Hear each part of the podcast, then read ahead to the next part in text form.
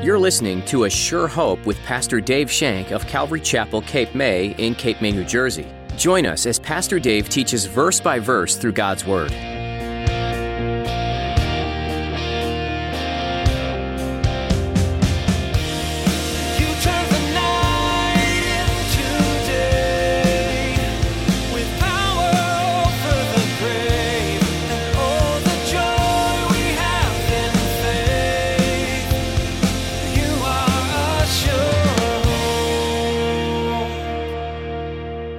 People say, well, we're all children of God. No, we are not.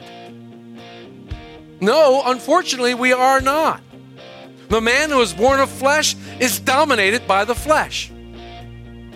The man who is born again by the Spirit is dominated by the Spirit. In other words, his life is ruled by the Spirit. And the life of the Spirit is far superior than the life of the flesh. Life is intended to be so much more than eating, drinking, and being merry. Your true purpose in life is not revealed until you have died to your fleshly desires. When you accept Christ, you begin to live in the Spirit. As Pastor Dave explains in today's message, living for the Spirit is a much higher calling. If you have not discovered your purpose in life, have you come to Christ yet? Now, here's Pastor Dave in the book of John, chapter 3, as he begins his message God's Love Defined.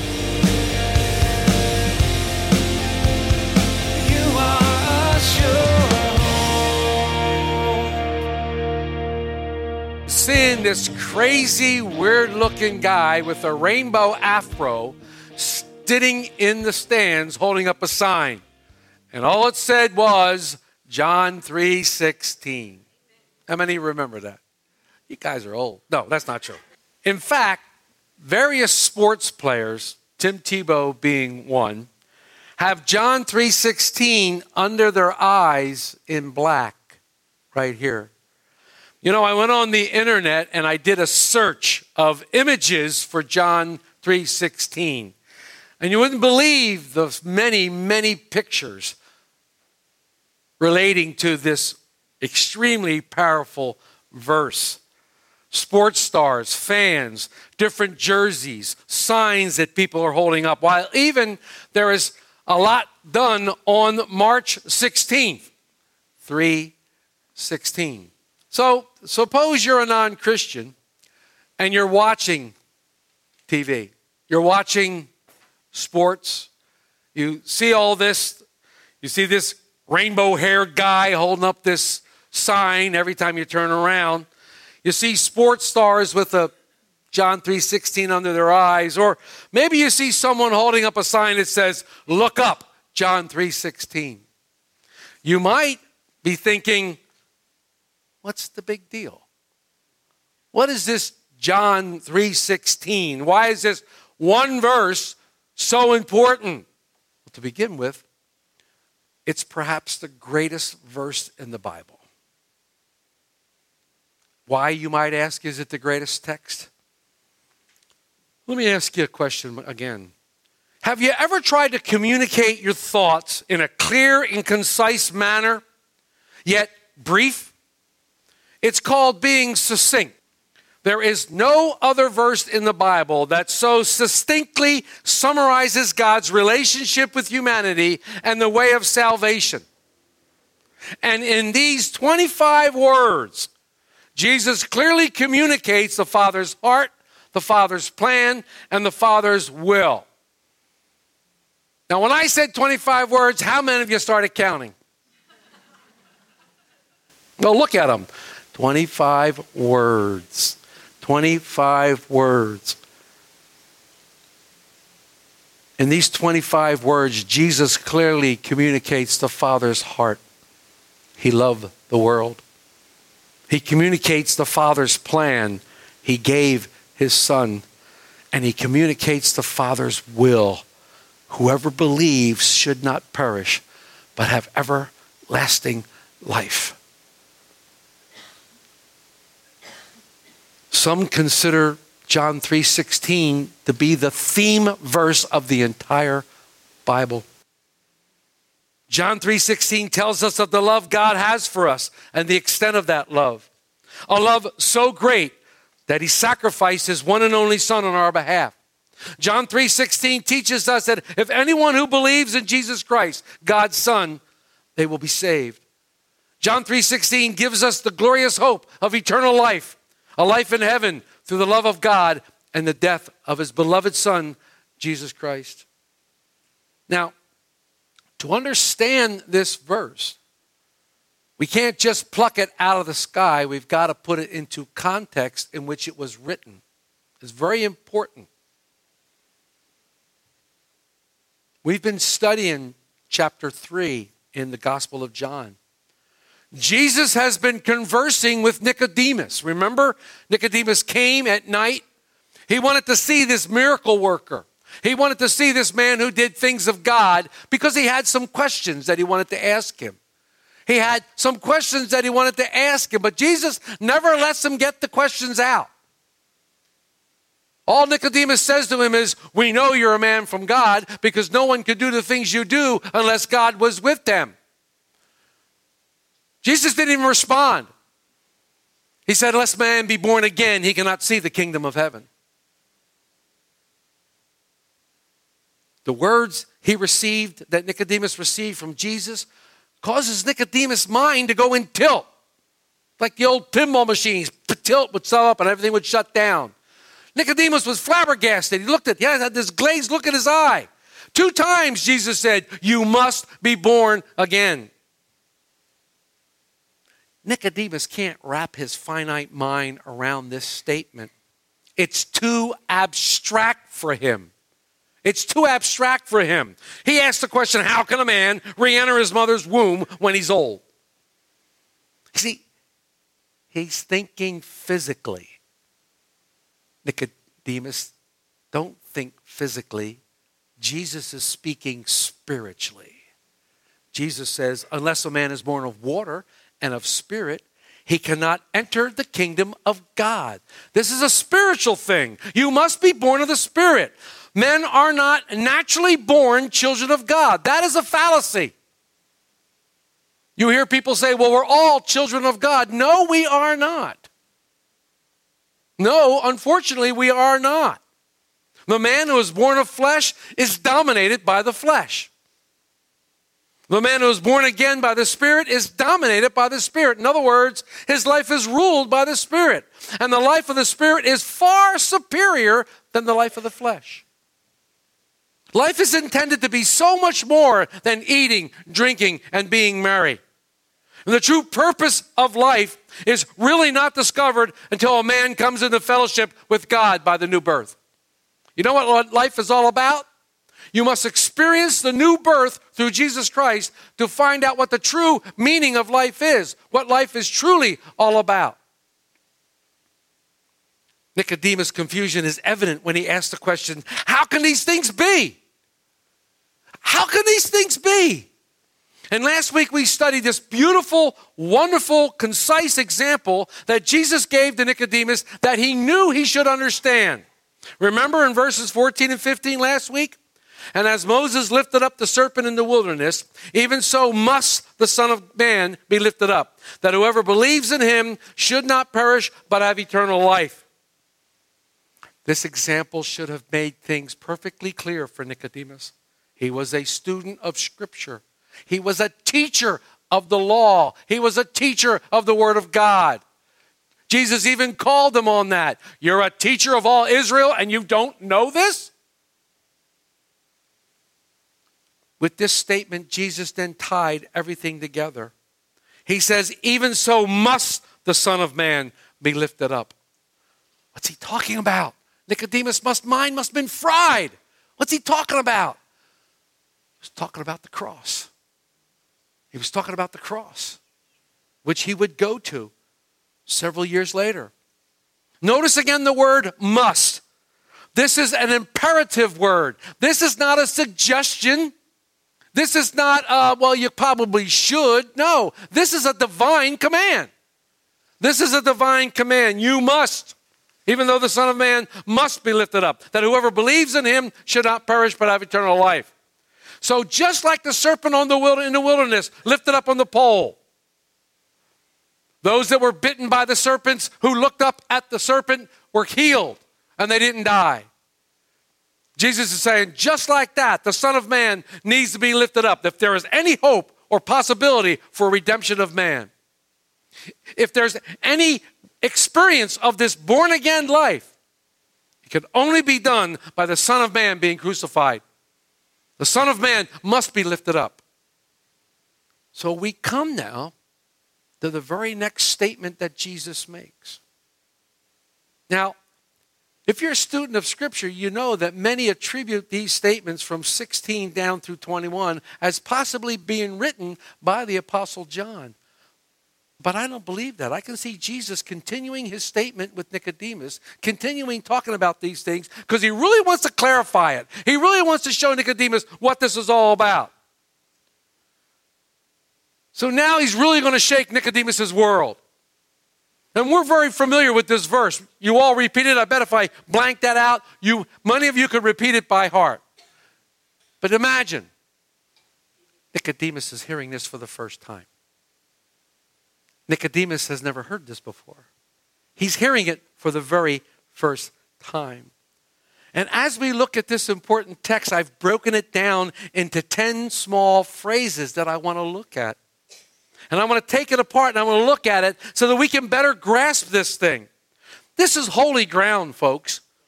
This is holy ground on which we stand right now.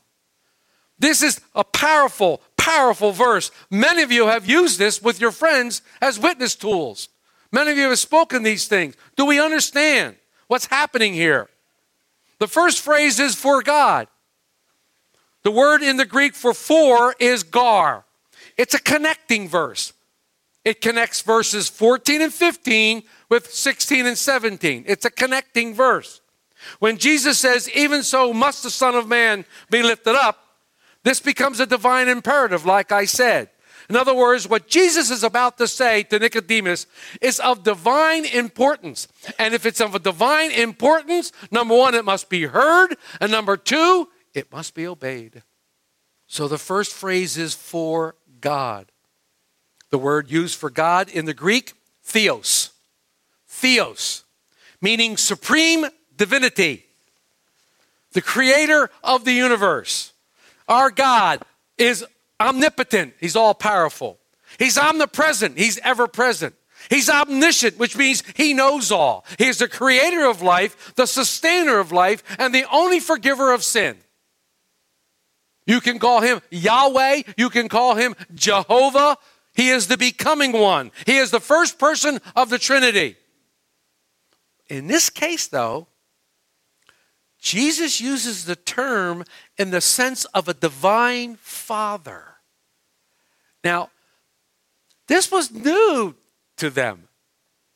They didn't relate to God as a father. For what did they say to Jesus later on in the Gospel of John? Our father is Abraham.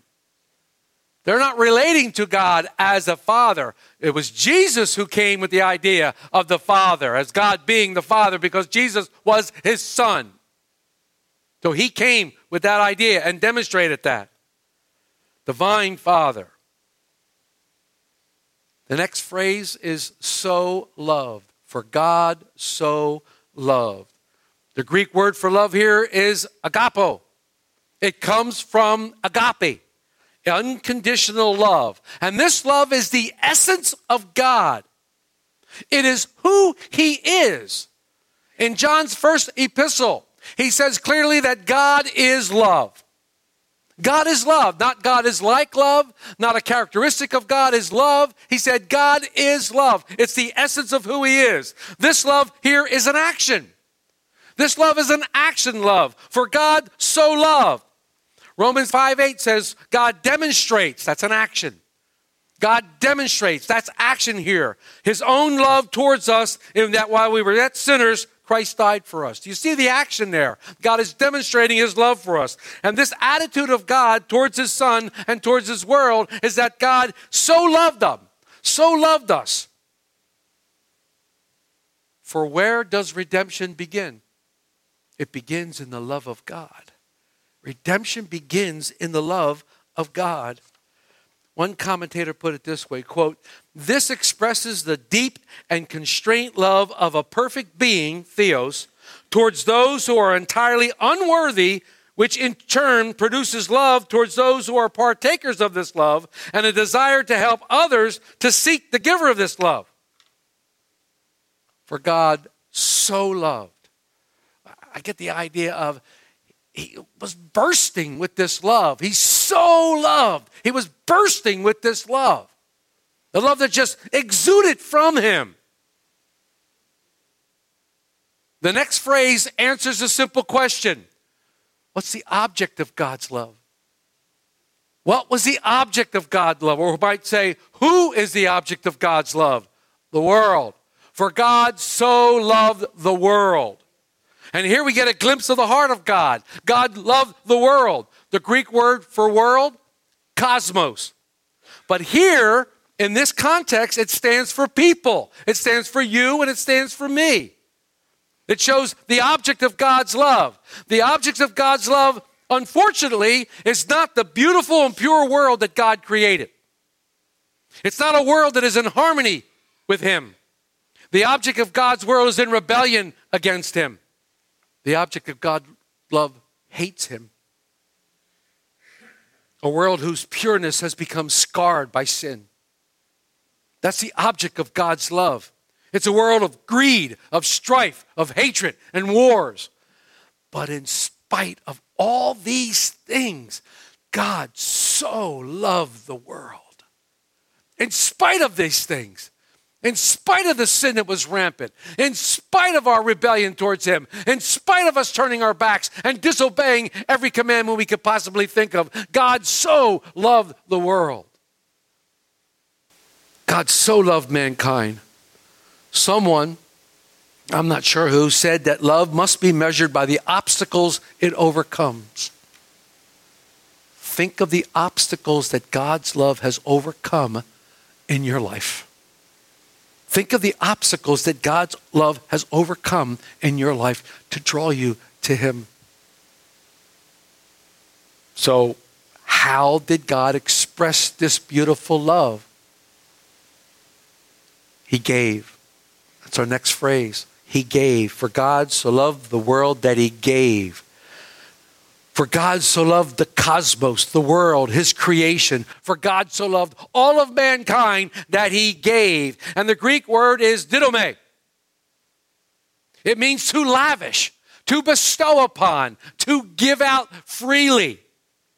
God is a giving God who wants to lavish his creation with this love. The prophet Isaiah prophesies in Isaiah 9 2. We use it at Christmas time. Unto us a child is born, unto us a son is given. If love must be measured in gifts, then God has given us the most perfect gift ever. In fact, we had a message on Christmas time. We called it the indescribable gift. We can't describe it. What did God give? He gave His Son. That's our next phrase. His only begotten Son. For God so loved the world that he gave his only begotten Son. God's only begotten Son is the gift that was given through God's love. God's love just didn't feel for the plight of a foreign world, God did something about it. God did something about it. He gave the most precious thing that he could possibly give. You all have friends, you all have families, you all have relatives, you all give gifts. You think your gifts are special, and they are when they come from your heart. Your gifts are special. But God gave his most precious gift. His most precious gift. His only begotten Son. God gave him and here we see the Father's plan. When God adapted this planet for habitation and placed man on it, it was his intent that man would live with him in harmony forever. They would have fellowship together forever. And in doing so, man would then benefit from God's great love, and he would experience life and the beauty and the joy that was in it. God gave man rules for perfect existence, but man broke those rules. And since he broke the rules, he suffered the consequences. He began to feel guilt. He could now experience pain and death. And worst of all, his fellowship with God was broken. Man was soon fighting and destroying his fellow man. And so it was necessary for God to give more rules, for man was destroying himself with his uncontrollable lust. And as man continued to break the rules, he suffered bitter consequences. And then man says, It's not my fault, it's God's fault. The man started to blame God. He blamed God for his messed up life. He began to get a false concept of who God was. He thought God was cruel and unjust. He thought God hated him. He thought God wanted to make him miserable. But nothing could be further than the truth. So God gave his son. Unto us a son is given that he might reveal the truth about himself. What did his son do when he came to earth? He went about healing the sick. He went about raising the dead. He went about restoring lives together. He gave everyone a taste of the kingdom that was to come. And this is how you can live if you choose his kingdom. He wanted to bring us closer to the Father. He wanted to show us the Father's love. And he declared this to us I am the way, the truth, and the life, and no man comes to the Father except through me. He declared that. It was true. And all the human thought of tenderness, all the human thought of forgiveness and love, and the regards to a father's love for his son, we can only imagine. So God gives us a glimpse of this into that love. He said, This is what that true love looks like. Yes, Abraham took his son up to Mount Moriah and wanted to sacrifice him and following God's command, but God wouldn't let him. God wouldn't let him. And that beautiful scenario, you know it real well. When they get up there on top and everything's there, and Isaac looks around and goes, Father, Father, there's the wood, there's the fire. But where's the sacrifice? Where's the ram? Where's the lamb? Abraham said to him, God will provide himself the sacrifice. God will provide himself the sacrifice.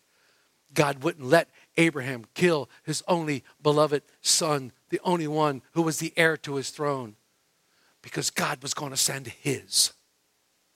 God was going to send his son. So, who's the recipient of this love? The next phrase whoever. Whoever. And I like this. It's not just for a few, it's just, just for some favorite people. It's whoever. I love the word whosoever. It's for whoever. And the word here is pas, P A S. It means any, all, everyone, the whole. This love by God that is offered to us through Jesus Christ, it's inclusive of everybody. God is not a God of partiality. Everyone, Jew, Gentile, rich, poor, free, slave, man, woman. There's no partiality with God. It's offered. It's a free offering. God has offered it to everyone who would look at it and say, Yes, I want that. Which leads me to the next one. What must we do as to be a recipient of this love? It's easy. Believe. Believe in Him. Believe in Him, it says.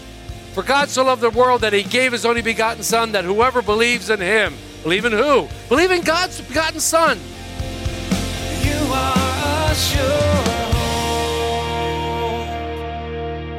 Our time with you is coming to an end today on A Sure Hope. On our next edition, Pastor Dave Shank will continue this journey through the book of John. But for now, you can listen to more teachings from this series online at ASureHopeRadio.com. We encourage you to download these messages so that they are available wherever you go. You can also subscribe to our podcast on iTunes. Just search for A Sure Hope and see the latest editions as soon as they're posted. If you're enjoying these teachings and would like to get more involved with the church behind this ministry, we'd love to meet you at Calvary Chapel Cape May for a time of worship and Bible study. We meet weekly on Sundays at 10 a.m. Give us a call for more information. Our number is 609 884 5821. Again, that's 609 884 5821. Otherwise, you can visit A Sure Hope Radio for times and directions. If you're not able to join us in person, we're streaming our services on Facebook Live. Just look for the link on our website at ASureHopeRadio.com. Thanks for listening to today's message in the book of John. We pray you continue to be blessed as you study the Word and that you discover how God's doing great things in your life. We look forward to you joining us again as Pastor Dave has more to share from this book that entails where Jesus walked and the amazing wonders he performed while here on earth. He's still doing wonders today, too. Come hear about that next time on A Sure Hope.